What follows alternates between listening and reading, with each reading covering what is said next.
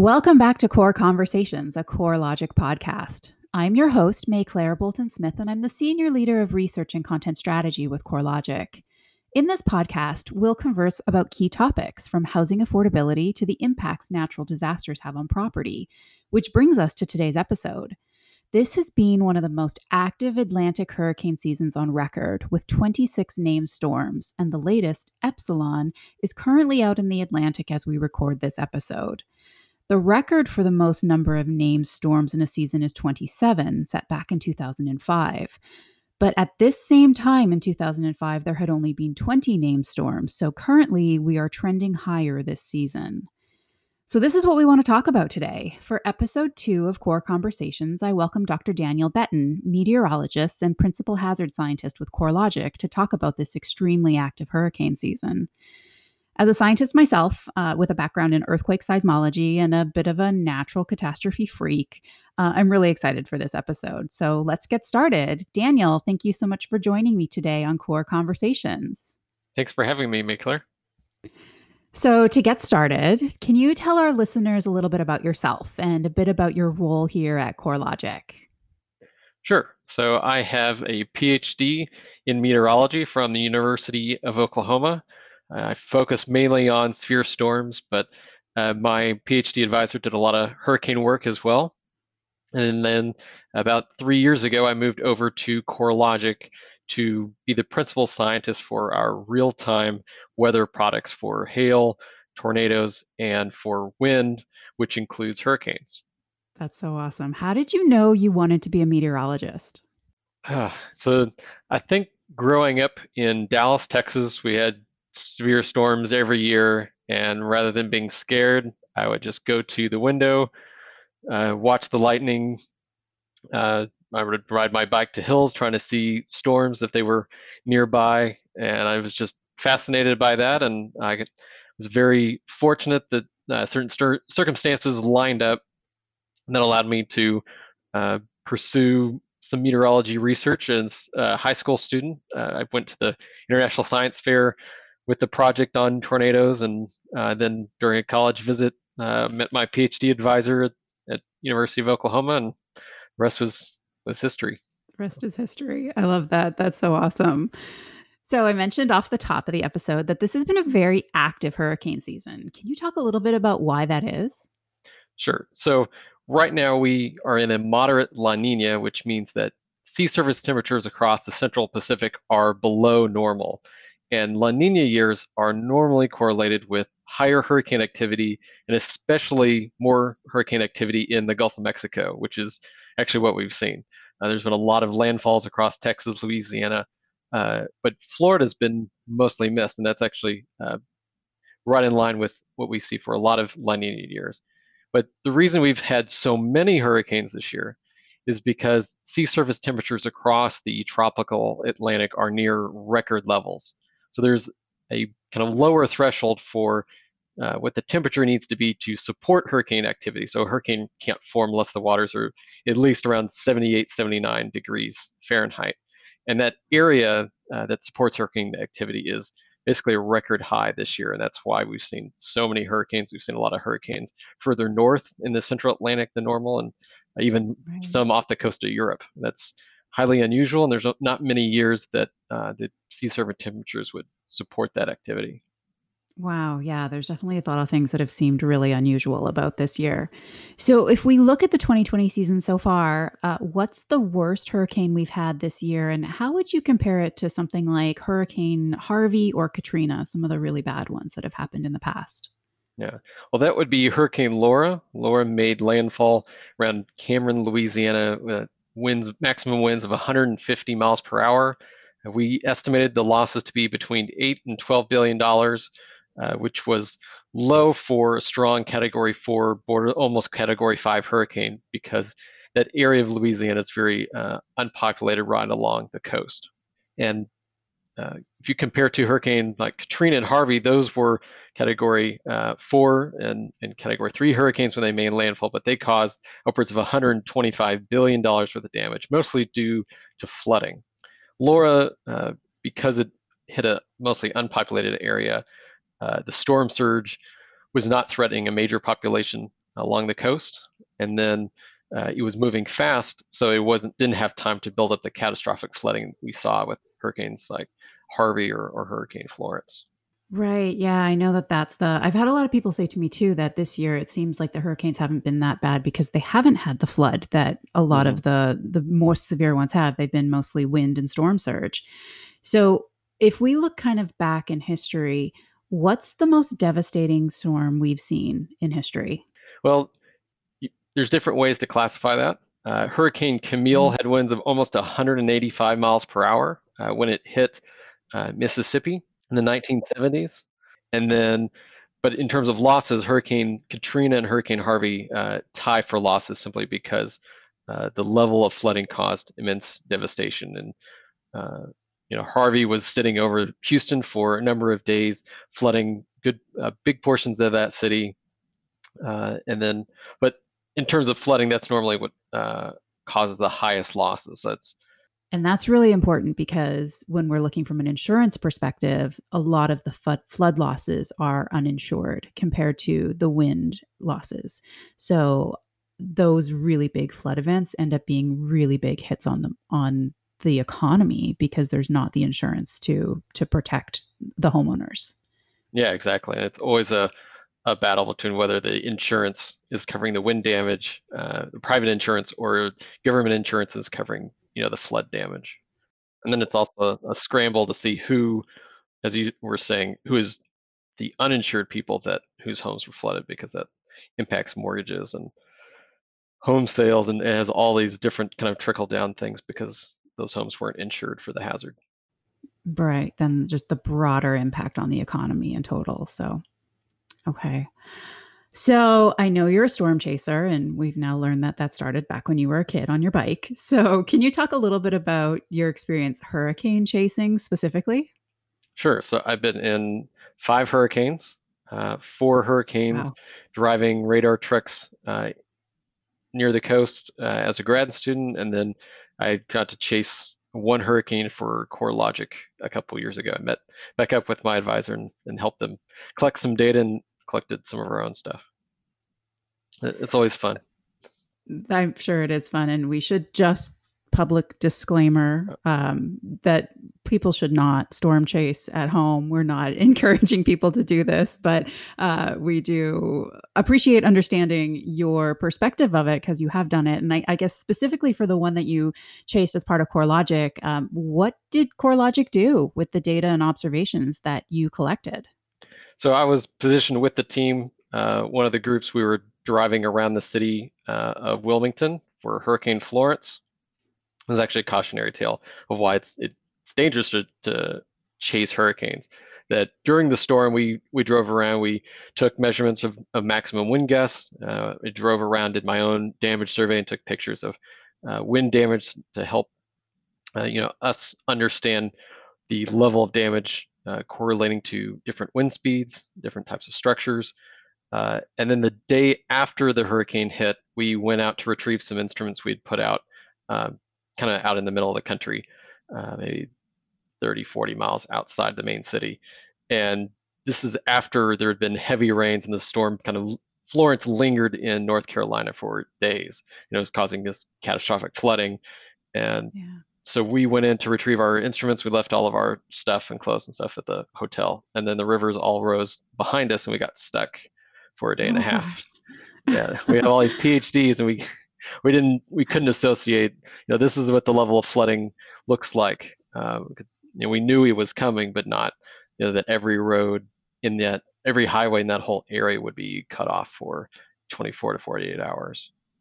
Wow, which is why evacuations are in place and why people are told exactly. to leave and why we don't encourage people to do storm chasing.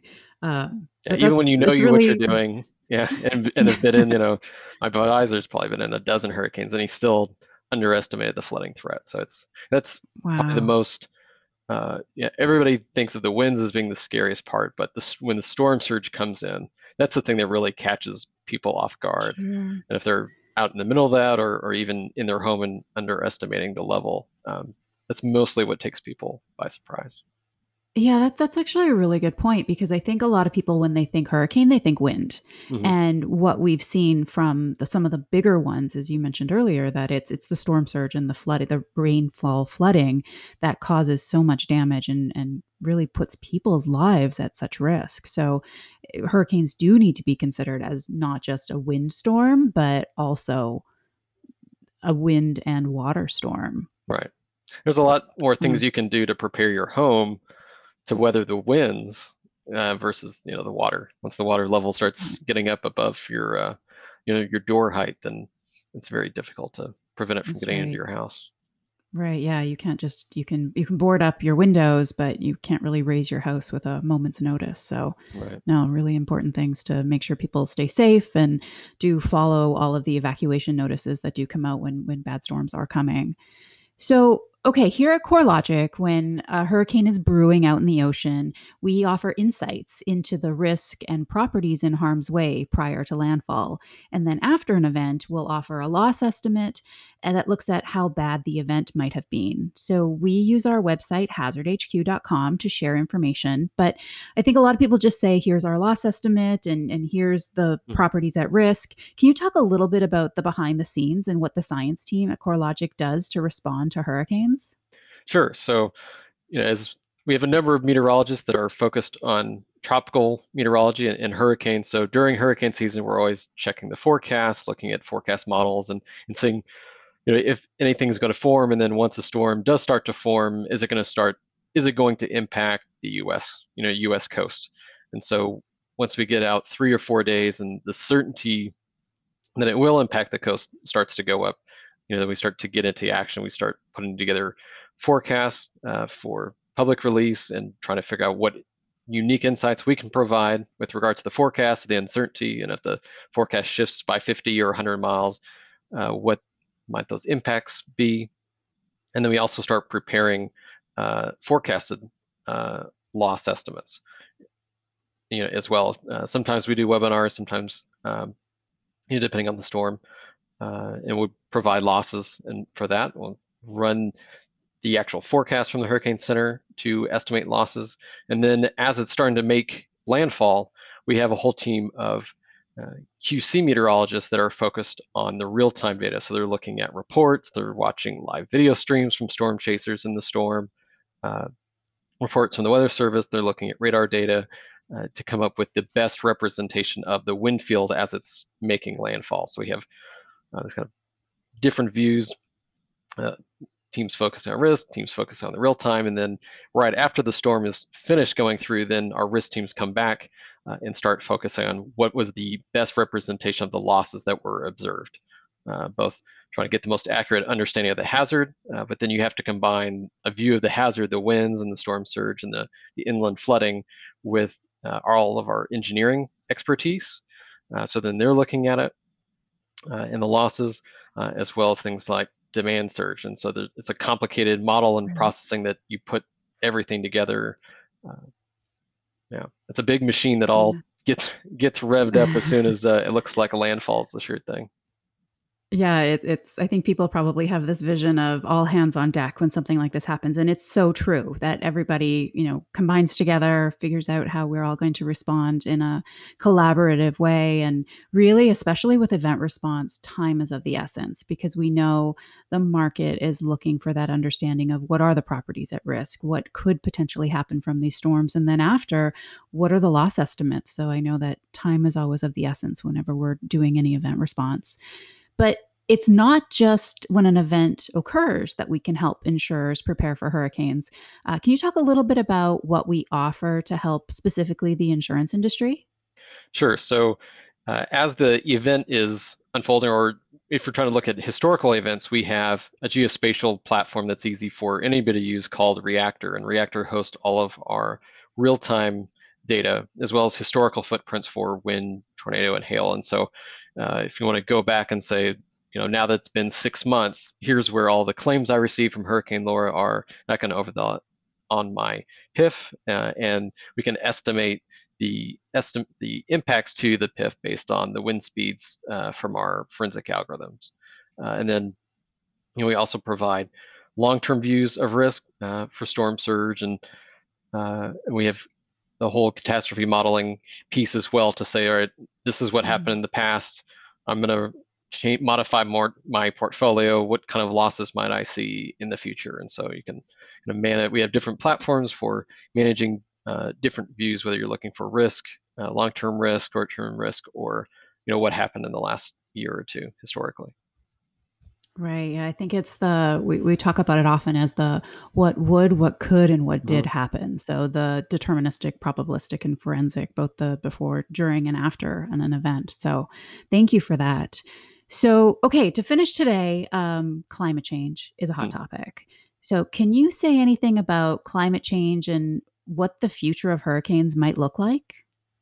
Yeah, so there's been a lot of research uh, on this topic. As you can imagine, there's a lot of uncertainty with regards to where the climate is going. It's going to heavily depend on what humans do. And uh, since it's being mostly driven by uh, human activity, there's kind of a range of outcomes uh, that will result depending on how quickly we start limiting our fossil fuel output. But if you look at kind of the, the average uh, most likely scenario, Uh, when we run, I say we, the experts in the field run simulations for to estimate hurricane season, the, there's a lot of uncertainty with respect to the frequency. So there's not a clear signal that there's actually going to be more hurricanes in general. Uh, certainly mm-hmm. some of the uh, worst years might get worse, but there's not a clear signal for an increasing activity overall. Uh, might change, but at least based on our understanding right now. And I think that will heavily depend on how uh, ENSO, so La Niña and El Niño change in a future climate, because uh, that has pretty big implications, like we're seeing this year, of whether a lot of storms are going to form and move through the Caribbean and in the Gulf of Mexico or stay out in the middle of the Atlantic. But with regards to uh, intensity, that is actually fairly uh, well understood, because hurricanes draw their uh, energy from the ocean. And so as the oceans continue getting warmer, they're going to support war- stronger and stronger hurricanes. And so they're estimating by the end of the century that uh, the average major hurricane will ha- be seven percent stronger. And seven percent, wow. yeah, seven percent doesn't sound that strong, right? Or that much, right? But that will actually lead to also one hundred eighty percent increase in the losses, because it's an exponential wow. Uh, occur. So losses that occur at one hundred thirty miles an hour are substantially more than you'd see from one hundred twenty-two miles an hour. Right. Yeah, no, that's such an important part of it. It it's funny because it, a lot of people think of, you know, it, I remember at the beginning of the season, they were predicting it would be an overly active hurricane season. Mm-hmm. And the number of hurricanes doesn't mean anything. Like, they could all be out in the ocean and not make landfall, and it would be, essentially be irrelevant. Mm-hmm. It's the the hurricanes of a certain size making landfall that are really the ones that we have to be concerned about. So obviously, you know, the the more severe ones, that's something to be concerned with. And then the more events we have, the higher probability that one of them may be a landfall. Right. So they all but, will gain a little bit of intensity, and that's how we get, we would, we do expect to have more major hurricanes in the future, simply because some of those cat twos, you know, that are, or mm-hmm. st- storms that are cat twos now will be cat threes, you know, in a future climate in fifty, thirty, fifty years. Um, right. Some depression, you know, we'll have more tropical storms that uh, or depressions that get upgraded, top, or depressions and depressions, hurricanes, and and that kind of thing. So that that then triggers the thought of, what can people do to prepare if we are going to be faced with more severe storms that are getting stronger in time? So if we look specifically for like advice for homeowners or property owners or the industries that support property owners, like banks and mortgage companies, what are some things that they can do to prepare? So if you're a homeowner, you know, as the hurricanes uh, comes up on the forecast, obviously you want to heed all the government warnings and advisories and, and leave uh, if that's appropriate. Uh, the biggest thing in terms of protecting your home uh, is protecting your window. So that's could be storm shutters, mm-hmm. could be putting up you know, plywood uh, to cover those windows, but the windows are tend to be the weakest point in the structure. And, and then if your windows go, then you have all this uh, wind blowing into your home, uh, which could eventually lead to your roof uh, coming off. So making sure that uh, your windows are secure is the number one thing, making sure you don't have loose, uh, like lawn furniture and, and other things outside. You know, everything is brought in.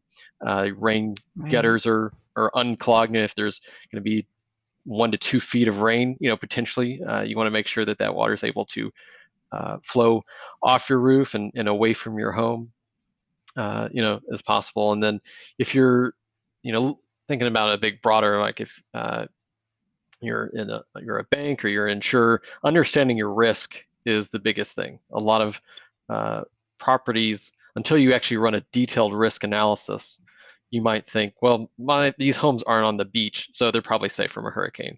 But maybe they're close yeah. to an inlet where that's going to actually flood, uh, or they're close to a river that is, maybe they're outside the hundred-year FEMA flood zone, and without a hurricane, they'd be fine. But then with, you know, catastrophic flooding from big hurricane like Harvey, all of a sudden, um, right. you know, they're in that in that zone. So understanding your risk and your, you know, specifically the portfolio there and and Uh, you know, is really important. I, that triggers the thought that one thing I know we often say is low risk doesn't mean no risk. Yeah. So just because you're in a low risk area for flood or, or hurricane, that doesn't mean that the risk is zero, and, and really just understanding what that risk could potentially be. So, yeah. Well, this has been great, Daniel. Thank you so much for joining me today on Core Conversations, a CoreLogic podcast. Thanks for having me. It's been fun. So for more information and insights on the property market and the housing economy, please visit corelogic dot com slash insights. I hope you've enjoyed our latest episode, and please remember to leave us a review, let us know what you think, and subscribe wherever you get your podcast to be notified when new episodes are released. Tune in next time for Core Conversations.